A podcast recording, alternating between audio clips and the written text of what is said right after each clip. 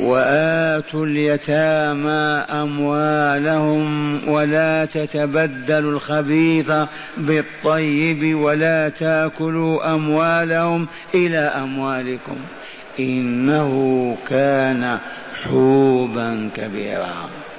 وإن خفتم ألا تقسطوا في اليتامى فانكحوا ما طاب لكم من النساء مثنى وثلاث ورباع، فإن خفتم ألا تعدلوا فواحدة أو ما ملكت أيمانكم ذلك أدنى ألا تعولوا. وآتوا النساء صدقاتهن نحلة فإن طبن لكم عن شيء منه نفسا فكلوه هنيئا مريئا. لا شك أن أكثر المستمعين والمستمعات قد فهم فهما لا بأس به. هيا مع الشرح. المفردات: قوله اليتامى، اليتامى جمع يتيم وهو الفرد ذكرا كان أو أنثى. وحقيقة اليتيم من مات والده وهو غير بالغ، أما إذا مات الوالد والابن بالغ سن الرشد والتكليف لا يقال فيه يتيم. ثم الحيوانات من الأنعام وغيرها، اليتيم من ماتت والدته. لما؟ لأن الشاة إذا ماتت جديها أو خروفها من يعوله؟ والده لا يعترف به. البقر مات الثور، هل العجل يبحث عن والده؟ معه أمه، لكن إذا ماتت الأم تيتم وأصبح منفردا يستحق الرحمة والإحسان. قال ولا تتبدلوا الخبيث بالطيب. ما الخبيث؟ قال الحرام. والطيب ما الطيب؟ قال الحلال. ولا تتبدلوا الخبيث بالطيب، أي لا تستبدل الحرام بالحلال أو الحلال بالحرام، تأخذ الحرام وتترك الطيب الحلال. قال الخبيث الحرام والطيب الحلال، والمراد بها هنا الرديء والجيد. المراد من الطيب هنا الجيد، التمر الجيد كذا، والخبيث الردي من زرع وإلا من تمر أو غير ذلك. الجيد هو الطيب والخبيث هو الرديء الذي لا يصلح ولا يقبل. وقوله حوبا كبيرا، الحوب الإثم الكبير، الحوب الإثم الكبير. قال ألا تقسطوا، أي ألا تعدلوا. عرفنا القسط، القسط العدل، وعرفنا الإقساط مصدر العدل، والقاسط الظالم الجائر، والمقسط العادل.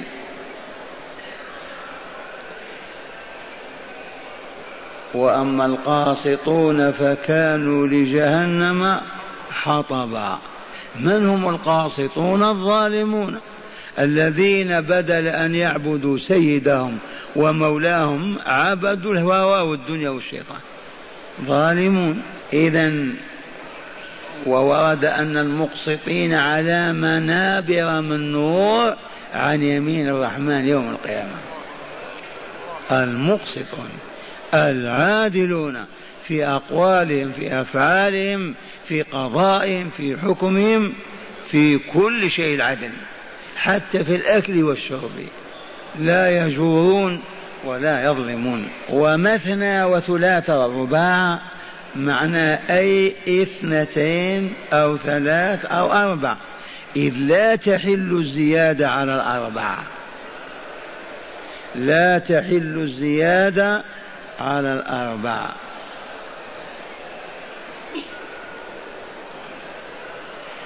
قال وقوله أدنى ألا تعدلوا، ما معنى أدنى؟ أقرب، الدنو القرب وإلا لا، دنا مني فلان قرب، وهذا أدنى من هذا أي أقرب، أدنى أي أقرب. ألا تجوروا بترك العدل بين الزوجات. وقوله صدقاتهن نحلة، الصدقات جمع صدقة وهي الصداق والمهر، ونحلة بمعنى فريضة واجبة لا بمعنى عطية، هي عطية من أعطاهم إياها الله، وهي في حقنا واجبة أو صدقة واجبة، بها استحللنا الفروج. وهنيئا قال الهنيء ما يستلذ به عند أكله، الهنيء من الطعام والشراب الذي تجد لذاذا في فمك ونفسك عند أكله أو شربه، هذا الهني وإلا لا. والمريء، ما هو المريء؟ المريء ما تحسن عاقبته بأن لا يعقب أثرا سيئا في فرق بين الهني والمريء وإلا لا. لما يأكل أخوك أو يشرب تقول هنيئا مريئا، هل مريء بمعنى هني؟ إذن تكرار للقول، هني معناه نعم ما يستلذ به عند تناوله، هنيئا هذا الشراب لك تجد لذة فيه. ومريء لا يعقب أثرا سيئا، لا تخم ولا قي ولا مغص ولا ألم. وأهل الجنة يقول لهم هنيئا مريئا. وأهل المغرب ماذا يقولون لمن أكل وشرب؟ صحة. العامة يفتحون الصعد يصب عليهم صحة صحة، انتبهتم؟ فبحثنا من أين جاءتهم هذه الكلمة، فعثرنا عليها في الصحيح من أحاديث الرسول صلى الله عليه وسلم. وذلكم أن أم أيمن بركة، اسمها بركة ولقبت وكنيت بأم أيمن، هذه مولاة رسولنا صلى الله عليه وسلم، خادمته، ورثها من أبيه عبد الله لما مات، ترك له 5 جمال وأم أيمن ما في شيء. ووجدك عائلا فأغنى. كان صلى الله عليه وسلم لآدابه الرفيعة يتبول في الليل ليالي الشتاء في إناء من طين ويضع تحت سريره. ما عندهم مراحيض، يحتاج إلى أن يخرج. فليلة من الليالي السعينة قامت أم أيمن عطشة ظامئة، وما عندهم مصباح ولا فانوس، البيت ظلام. هيا نشكر الله، ما نستطيع، لو نظلوا الليل والنهار الحمد لله الحمد لله الحمد لله ما نوفر. المصابيح كاننا في الجنة في بيوتنا في مراحلنا. وأكثرنا ما عرف شكر الله ولا حمد الله. بيت النبوة بيت فيه رسول الله، بيت ينزل فيه جبريل، ما عندهم مصباح. فوجدت القدح فيه البول، ظنته ماء فشربته ولم تشعر بمرارة ولا بعدم طيب ولا يا ليتني كنت. فقام الحبيب صلى الله عليه وسلم لشرف وآدابه ليريقه في الصباح، فأخذ القدح وجده فارغا، نادى أم أيمن أين البول الذي؟ قالت شربته يا رسول الله. قال صح يا أم أيمن، فوالله ما شكت بطنها حتى ماتت. صح يا أم أيمن. دعوة أبي القاسم ولا لا ترد. فمن ثم أخذ أهل المغرب، ولا شك أنه نقل إليهم أصحاب رسول الله الفاتحون عبد الله بن جعفر وعقبة بن نافع ومن إليهم. صح يا أم أيمن. ونحن نقول هنيئا. قل جملة دعائية: اللهم اجعل هنيئا في بطنه ومريئا له. الآن هذه المفردات هيا مع الشرح، تأملوا. قال معنى الآيات، وهي كم آية؟ 3 آيات. معنى الآيات: لما أمر تعالى بصلة الأرحام وحرم قطعها في الآية السابقة. من يذكر الآية السابقة؟ أين إسماعيل؟ فاتقوا الله الذي تساءلون به والأرحام إن الله كان عليكم رقيبا، أي واتقوا الأرحام أن تقطعوها ولا تصلوها. نعم، لما أمر تعالى بصلة الأرحام وحرم قطعها في الآية السابقة، أمر في هذه الآية أوصياء اليتامى. الأوصياء جمع وصي، كذا ولا؟ وصي وأوصياء. أما أوصياء اليتامى أن يعطوا اليتامى أموالهم إذا هم بلغوا ماذا؟ سن الرشد، وآنسوا منهم الرشد. يا أوصياء اليتامى إذا بلغوا اليتامى سن الرشد وآنستم وأبصرتم منهم الرشد لا السفة، أعطوهم أموالهم. أن يعطوا اليتامى أموالهم إذا هم بلغوا سن الرشد. سن الرشد كم؟ أول الرشد قد يكون في 15 وقد يتأخر إلى 18، ما بعد 18 من بلوغ. إذا دخل الولد 18 بلغ تقطع يده إذا سرق، ويرجم إذا زنى أو يجلد. 18. ولهذا مالك وتلامذته يقولون سن البلوغ 18، وغيرهم يقول 15، ونحن أمة الوسط نقول يبتدي من 15 إلى 18. قال وللبلوغ علامات، صفات، آيات تدل عليه أيضا.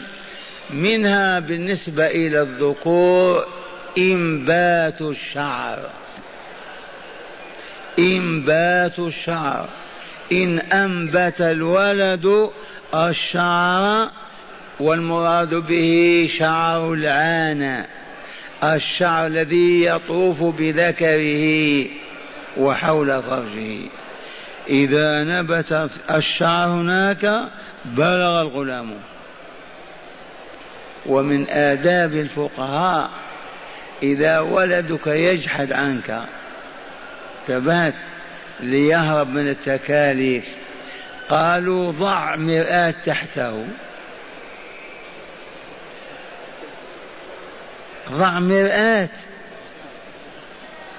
وهو واقف، ما كان عندهم سراويل، ضع مرآة وانظر تعرف إذا نبت الشعر لم ينبت. فقهاء الأمة الإسلامية حتى ما ينظر إلى العرى نظرا كما هو مع أنه والده. وأما إنبات الشعر في الشارب هذا تجاوز البلوغ.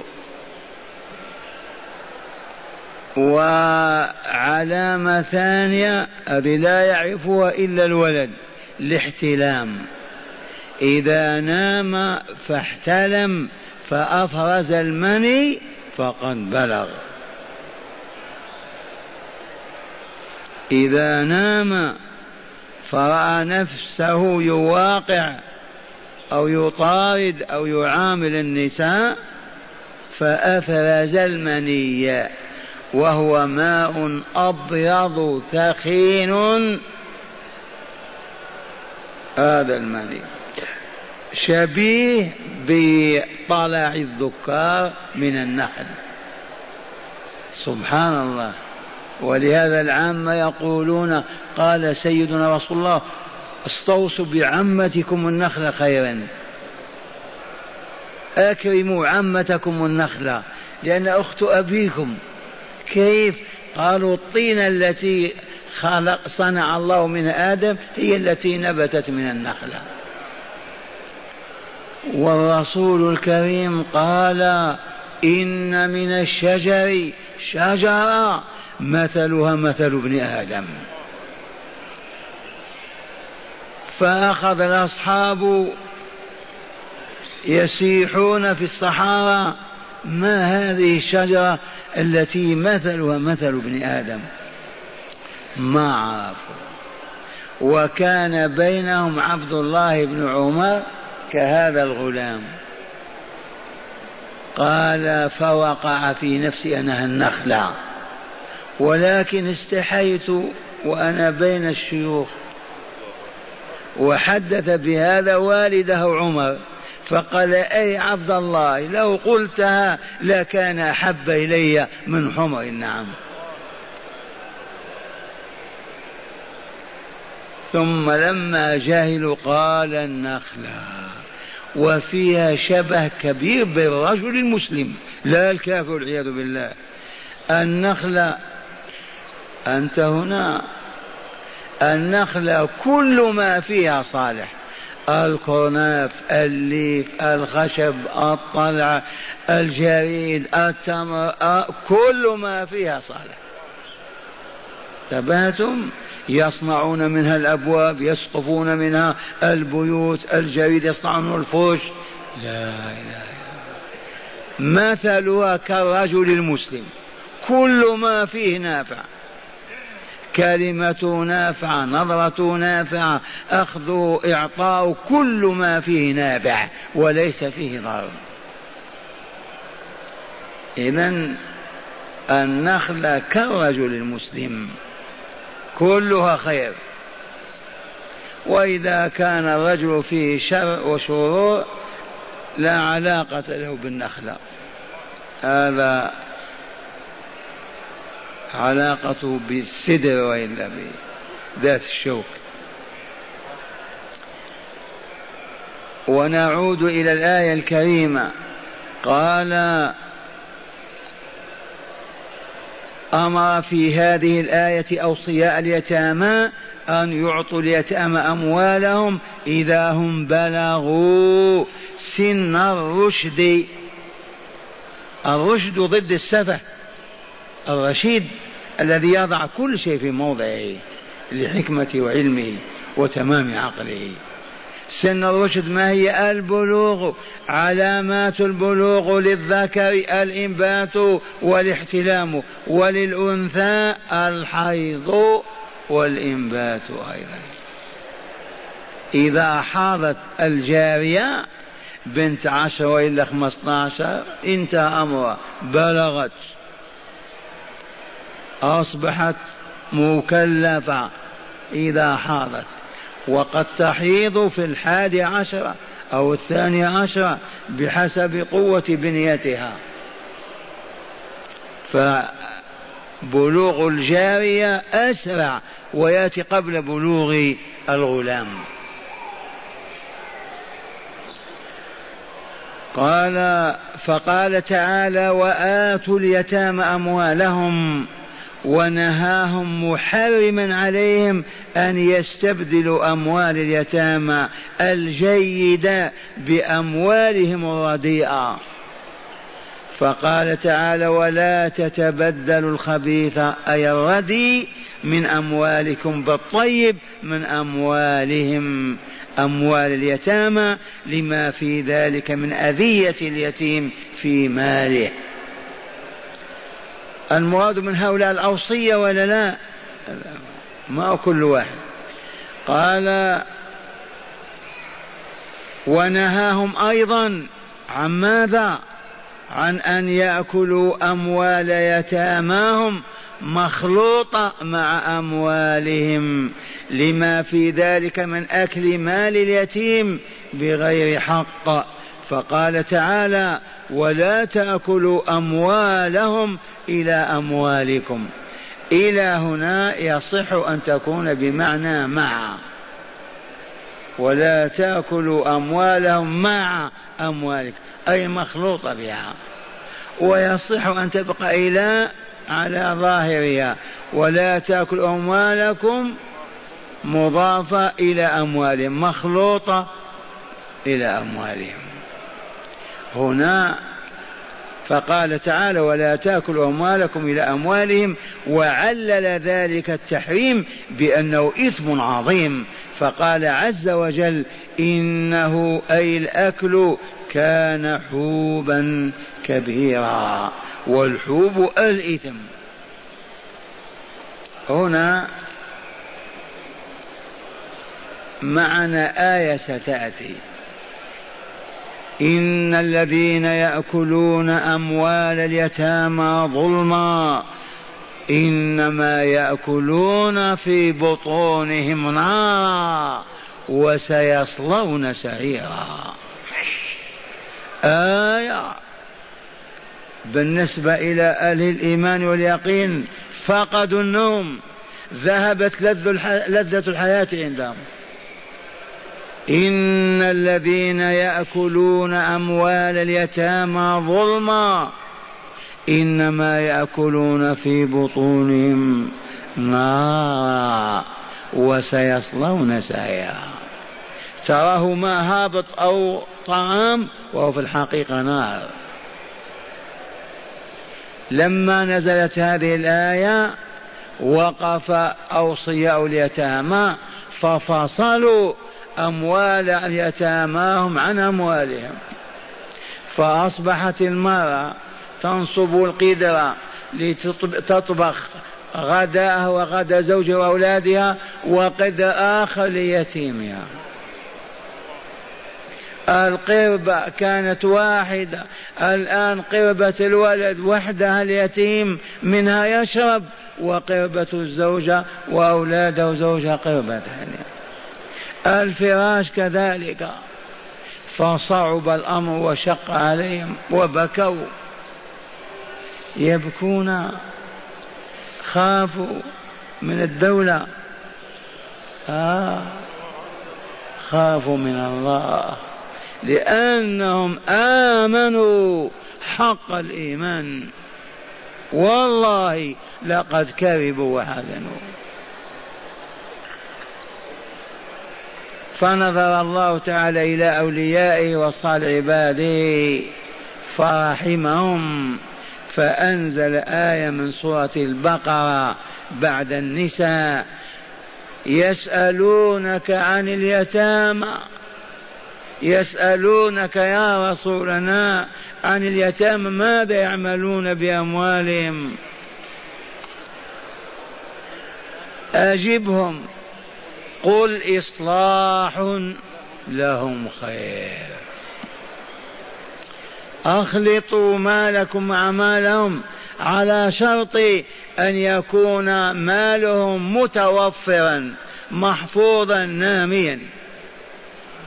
نعم، التي تنصب قدر خاص بالولد، الفلفل والبطاطس واللحم، يكلف هذا الغداء كم؟ 20 ريال. لما يكون مع 5 أولاد وزوجة وأم كم ثمن وإلا لا؟ 80 ريال، عليه 10 ريال فقط. أيهما أولى، الخلط وإلى الفصل؟ يسألونك عن اليتامى قل إصلاح لهم خير وإن تخالطوهم فإخوانكم والله يعلم المفسد من المصلح. إذا كان خلطهم لأجل تنمية أموالهم وإصلاحها والزيادة فيها أخلطوا، وإذا كان الخلط لتأكلوا أموالهم فلا لا. سبحان الله العظيم. أرأيتم كيف يتلقى المؤمنون تعاليم الله وهدايته وشرعه وأحكامه؟ فأصبحوا أمة مضرب المثل في العدل والمعرفة والكمال. عرف عدونا هذا وسلب القرآن منا والسنة وتركونا كالحيوانات يأكل بعضنا بعضا. ماذا فعلوا يا شيخ مالك؟ تقول هذا مالي. نسبة العالمين في أمة 1,000,000,000 والله لا تزيد على 1%، 99 همج رعاع ضياع لا يعرفون الحق من الباطل، ما يجلسون في حجور العلماء ولا يسألون ولا يتعلمون ولا يقرؤون كتابا ولا سنة ولا يرحلون لطلب العلم، كيف يتعلمون؟ إذن يصح خلط مال اليتيم بمال الوصي على شرط أن يكون الخلط أنفع لليتيم وأصلح لماله. فإن كان الخلط ينقص مال اليتيم وينتفع الوصي به لا يحل أبدا. وهذه الآية المحرمة هي هذه، ولا تأكلوا أموالكم مخلوطة إلى أموالهم، وعلل ذلك بأنه إثم عظيم، فقال عز وجل إنه أي الأكل كان حوبا كبيرا، والحوب الإثم. قال هذا معنى الآية الأولى. وقول وآتوا اليتامى أموالهم ولا تتبدلوا الخبيث بالطيب ولا تأكلوا أموالهم إلى أموالكم إنه كان حوبا كبيرا. وأما الآية الثانية فقد أرشد الله تعالى أولياء اليتيمات، لا اليتامى الذكور، أولياء اليتيمات إنهم خافوا ألا يعدلوا معهن إذا تزوج أحدهم وليته، أرشدهم إلى أن يتزوجوا ما طاب لهم من النساء غير ولياتهم، مثنى وثلاث ورباع، يريد 2 أو 3 أو 4 كل بحسب قدرته. فهذا خير من الزواج بالولية، فيهضم حقها وحقها أأكد لقرابتها. وإليكم ما قالت أم المؤمنين، قال ومسلم صاحب الصحيح عن عائشة، من عائشة هذه رضي الله، لو تجمع نساء العالم كلهن ما كن عائشة أبدا، هي جامعية عند دكتورة. اشتكى بعض المؤمنات لما هذا الشيخ يثبط في النساء في أن يتعلمن ويحصلن على شهادات عالية جامعية. قلنا لهم سوف تعلمن. من الخير للمؤمنة أن تتعلم كيف تعبد ربها، كيف تزكي نفسها، كيف تتأهل لدار السلام. أما أن ترمي بنفسها في المدارس المتوسطة والثانوية والجامعة والهدف معروف، ماذا؟ الوظيفة. الوظيفة وإن كانت خسيسة، الوظيفة. لعل الشيخ واهم، هذا قلته من 40 سنة تقريبا، وكان كما قلت لما بدأ زعماء المملكة يكتبون في جريدة البلاد والمدينة المرأة السعودية في ظلام، في ديجور، لما لا تفتح لها مدارس وتتعلم؟ قلنا لهم اسمعوا، المؤمنات بأعيننا تخرج البنت وتدخل عند جارتها تتعلم كيف تعبد الله، لأن الجار عالم يعلم أمه وزوجته وبناته. وعشنا 1400 سنة تقريبا والمؤمنات يتلقين العلم من بعضهن بعض، العلم الذي به يعرف الله ويعبد الله، به تنمو الأخلاق وتزداد الفضائل، ما هو علم الريال والدينار. وقلنا والله إن فتحتم المدارس الابتدائية لتفتحون الثانوية قبل أيام ما كان متوسطة، ولا تفتحن الجامعة، ولا توظفن البنات. ويبقى الوظيفة الآن محدودة في دائرة التعليم، لكن هذه مرحلة أولى فقط، وسوف تراهن إن عشت لا قدر الله موظفات في الدوائر الحكومية، لأن خطوة فخطوة. وأصحاب هذا الفن يقولون هي الظروف، لا تستعجلوا، لا بد وأن تأكلهم جهنم. ما مضت 40 سنة وتم، وصلنا الآن إلى الوظيفة في التعليم. والله تعالى أسأل أن يبقي حكومة آل سعود أولاد عبد العزيز، فإن هي ذهبت إن لم تروا بناتكم وأخواتكم موظفات كاشفات عاريات اذبحوني. أين أنت يا شيخ؟ احرقوا قبري بالنار، لأنها السنن والعدو المتربص المتململ. لما يبقى هذا النور في هذه البلاد؟ لما لا تكون هذه كغيرها من العالم؟ لما يبقى هذا اللباس الأسود وهذا الحجاب وهذا التعنطر؟ لهذا أوصي كل مؤمن ومؤمنة أن لا يعصي الله في هذا البلد، لأن معاصينا هي التي تسقط حكومة آل سعود، والله الذي لا إله غيره. أيعرف هذا اليهود والمجوس ولا نعرف نحن؟ ألسنا أهل القرآن؟ أما قال ويل للعرب من شر قد اقترب، قالت زينب أو أم سلمة أنهلك وفينا الصالحون يا رسول الله؟ قال نعم إذا كثر الخبث.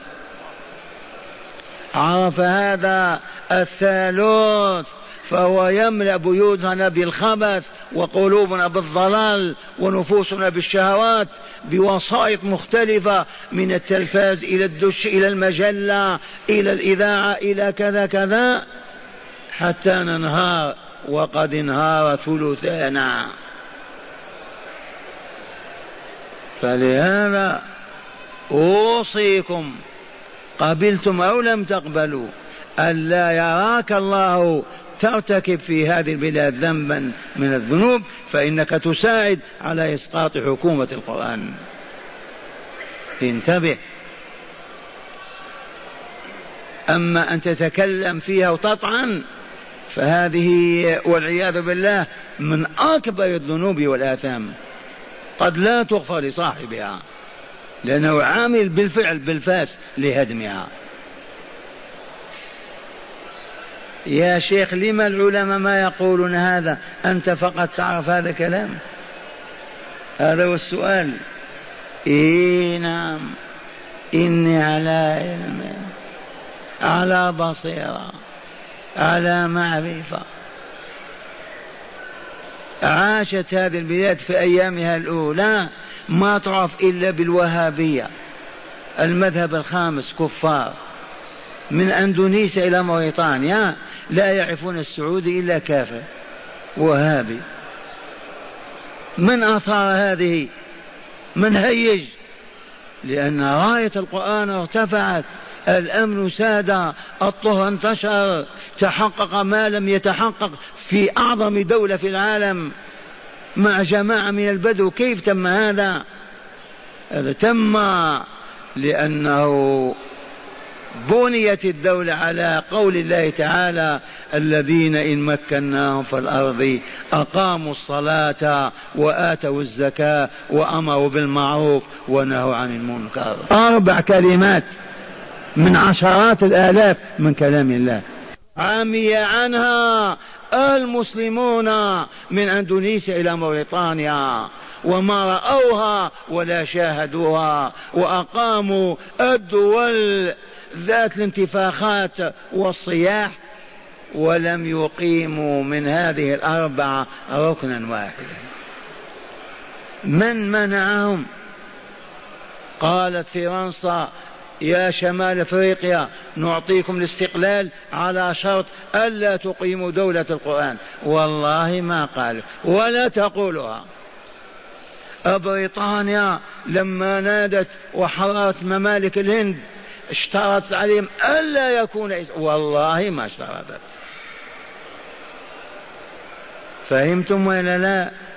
لكن لما ما نقيم دولتنا على أسس وضعها الله لإقامة الدولة الإسلامية؟ الذين إن مكناهم في الأرض وحكموا وسادوا ماذا فعلوا؟ غنوا ورقصوا. أقاموا الصلاة وآتوا الزكاة وأمروا بالمعروف ونهوا عن المنكر. وتكالب عليهم العرب والعجم، تجولنا في الشرق والغرب ما نسمع من أحد يثني خيرا على هذه البلاد، عرب وعجم. لما؟ لأن الشياطين ما تريد أن تبقى هذه الراية. عرفتم هذا؟ أنا أقول هذه آية الله أقامها في العباد لما أيس العالم من وجود دولة إسلامية تقوم على هذه الأركان القرآنية 4. أيس العالم، جاء الله بها وتحقق أمن وطهر وعدل. والله ما عرفت الدنيا إلا أيام أحفاد أصحاب رسول الله القرون 3، ومن ثم وهم يكيدون ويمكرون حتى تحللنا وأصبح في بلادنا العهر، الزنا، السرقة، الجرائم، التلصص، الربا. خمت أصابع من؟ أصابع الثالوث، ومددنا أعناقنا وسكتنا. لما ما ينصح بعضنا لبعض؟ أفق يا نائم، طهر بيتك. لا نسمع فيه إلا القرآن يقرأ، ما نسمع فيه أغاني ومزامير ولا نشاهد صور ولا أباطيل. أدب أولادك، علمهم ذكر الله، احفظ بناتك، تحمل العناء والتعب واصبر، ولا تخن ولا تغش ولا تسرق ولا تطلب وظيفة بدون حق. خلاصة القول الآن كنا في حاجة إلى وقود للسيارة، ما بقي إلا دقيقتين ثلاثة كيفنا، قلنا نتوكل الله ونمشي على نحصل على، وجدنا المحطة في شارع العميدة، هيا صب، أخذ يصب، لما قال المغرب الله أكبر سلف، قال ما نزيد، الله أكبر الله أكبر سبحان الله، قال نعم ممنوع، أعطوني 10 ريال للقطاة أو الليترات اللي صبب. هذه الآية من آيات الله، هذا الأمر بالمعروف والنهي عن المنكر. من يوم أن سمعنا وانتقلنا ونحن نشاهد الطعن في الهيئة والنغزة والطعن، ما يريدون، لأنها جبل أشم، دعامة عظيمة للدولة القرآنية. ونحن نقول أطيعوا الهيئة، تعاونوا معها، أحبوا رجالها، لأن أعظم دعامة لكم يا عباد الله. والأعداء يكرهون ويبغضون ويكتبون بالطعن في الجرائد أيضا، لأنهم عالمون ونحن ما عرفنا شيئا، ما علمنا. خلاصة القول يا مؤمن، وسوف تسمع هذا في قبرك، لا تعصي الله في هذا البلد أبدا، تعصي أخرج إلى بلاد أخرى، حفاظا على هذا النور وعلى هذه الدولة القرآنية. هذا أولا. وثانيا إياك أن يسمعك الله تطعن وتتكلم بسوء في هذه الحكومة، لأن طعنك عبارة عن فأس تضرب تادم، والعدو عامل على هذا وعامل، وانمدت الأعناق والبلهاء والغباء، ما عرفوا.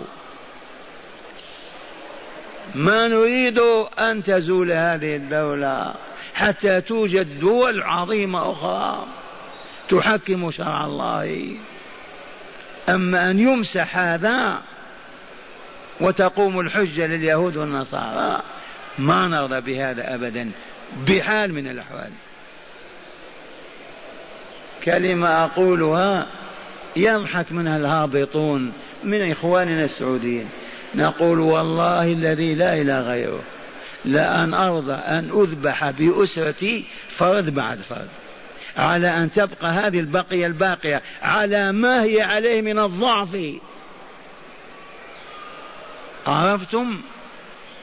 نذبح واحد واحد وتبقى هذه البقية، يبقى صوت أمر بالمعروف والنهي عن المنكر، صوت تطبيق حد من حدود الله. عرفتم هذا؟ هيا نعمل، نطهر ديارنا وبيوتنا وإخواننا، ما نرضى بالخبث، لأن العدو عرف أنه إذا ما استطعنا من طريق حرب الخليج نستطيع من طريق إفشاء الخبث وحب الدنيا والشهوات والتكالب على أوساخها، حتى يهبط الشعب ثلثاه، يتم مراد العدو. هذا الكلام سمعتموه ما تسمعونه، لما ما تنقلونه؟ أنتم أمناء وإلا لا؟ قل أخي لا تعصي الله في هذا البلد بأي معصية، حفاظا على هذه البقية الباقية من النوع الإلهي. ومن تكلم بكلمة ضد هذه الحكومة نقدا أو طعنا أو تشهيرا، قل له أسكت، هذا كلام لا يصح في راعي غنم، ما هو في حاكم مسلم. والهابطون يطعنون في العلماء في الحكام في كل واحد، لأنهم هبطوا من علياء السماء، ما عرفوا الله ولا الطريق إليه.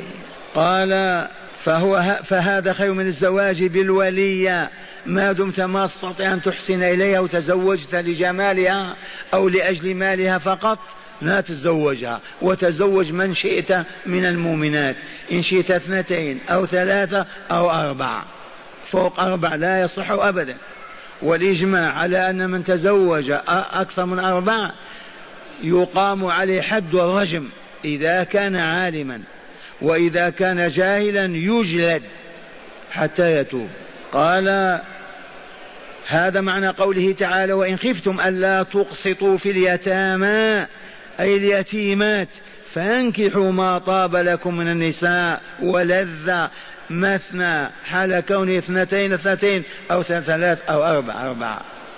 وقوله فإن خفتم ألا تعدلوا فواحدة أو ما ملكت أيمانكم يريد تعالى وإن خاف المؤمن ألا يعدل بين زوجاته لضعفه فليكتفي بواحدة ولا يزد عليها غيرها أو يتصرف بمملوكته إن كان له مملوكة.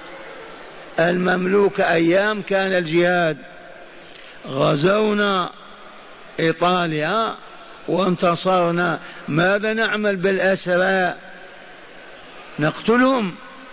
لا. ماذا نعمل بالنساء والأطفال؟ نجوحهم؟ حرام. نعذبهم؟ لا يجوز.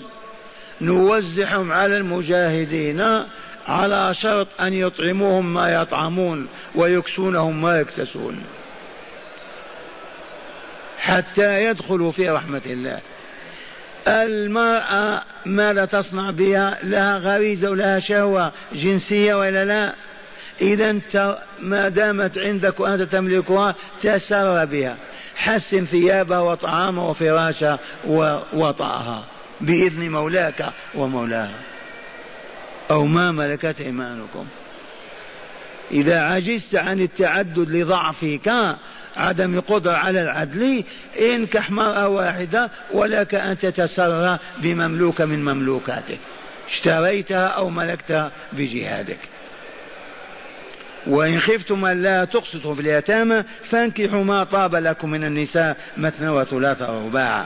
وقوله فإن خفتم ألا تعدلوا فواحدة أو ما ملكت أيمانكم، الأيمان تملك الجهاد، السيف بما تأخذه بيسارك يعني أو بيمينك.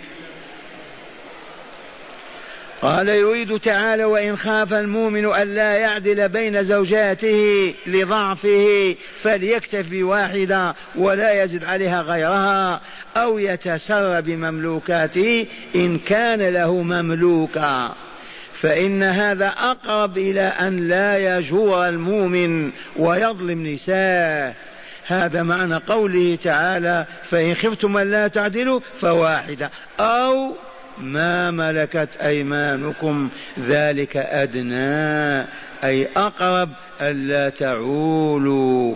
والعول هنا بمعنى الجور ويكون بمعنى الفقر أيضا، ما نستطيع أن نتزوج 2 خشية ما نقدر على النفقة ويكثر الأولاد، عال يعول إذا افتقر أيضا، فلان يعول العائلة الفلانية يزول فقرها بيده.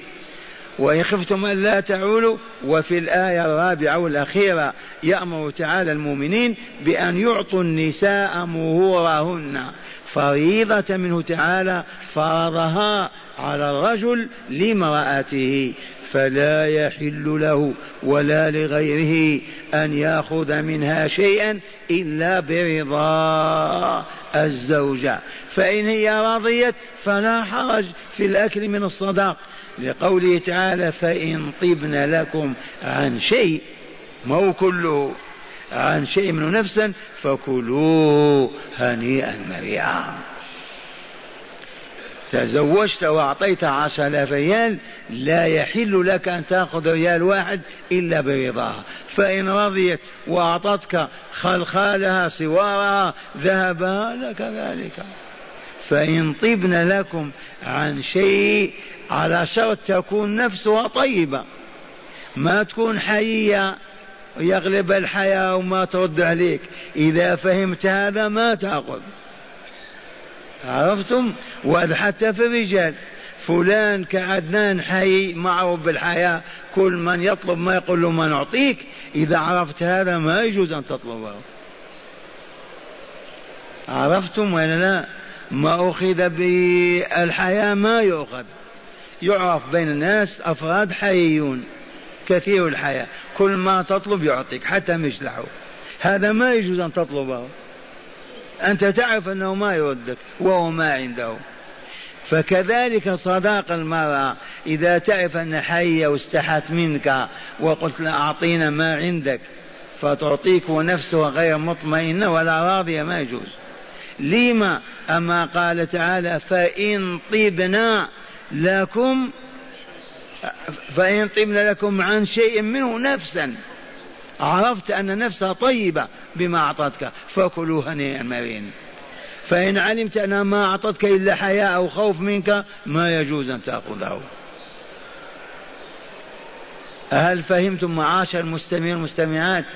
لو كان المؤمنون في العالم الإسلامي والمؤمنات كل ليلة في بيوت الله طول العام يتعلمون كتاب الحكمة، يبقى جاهل وجاهلة؟ يبقى والله ما يبقى. وإذا رفع الجهل ماذا حل؟ العلم. وإذا حل العلم حل الطهر والأمن والصفاء.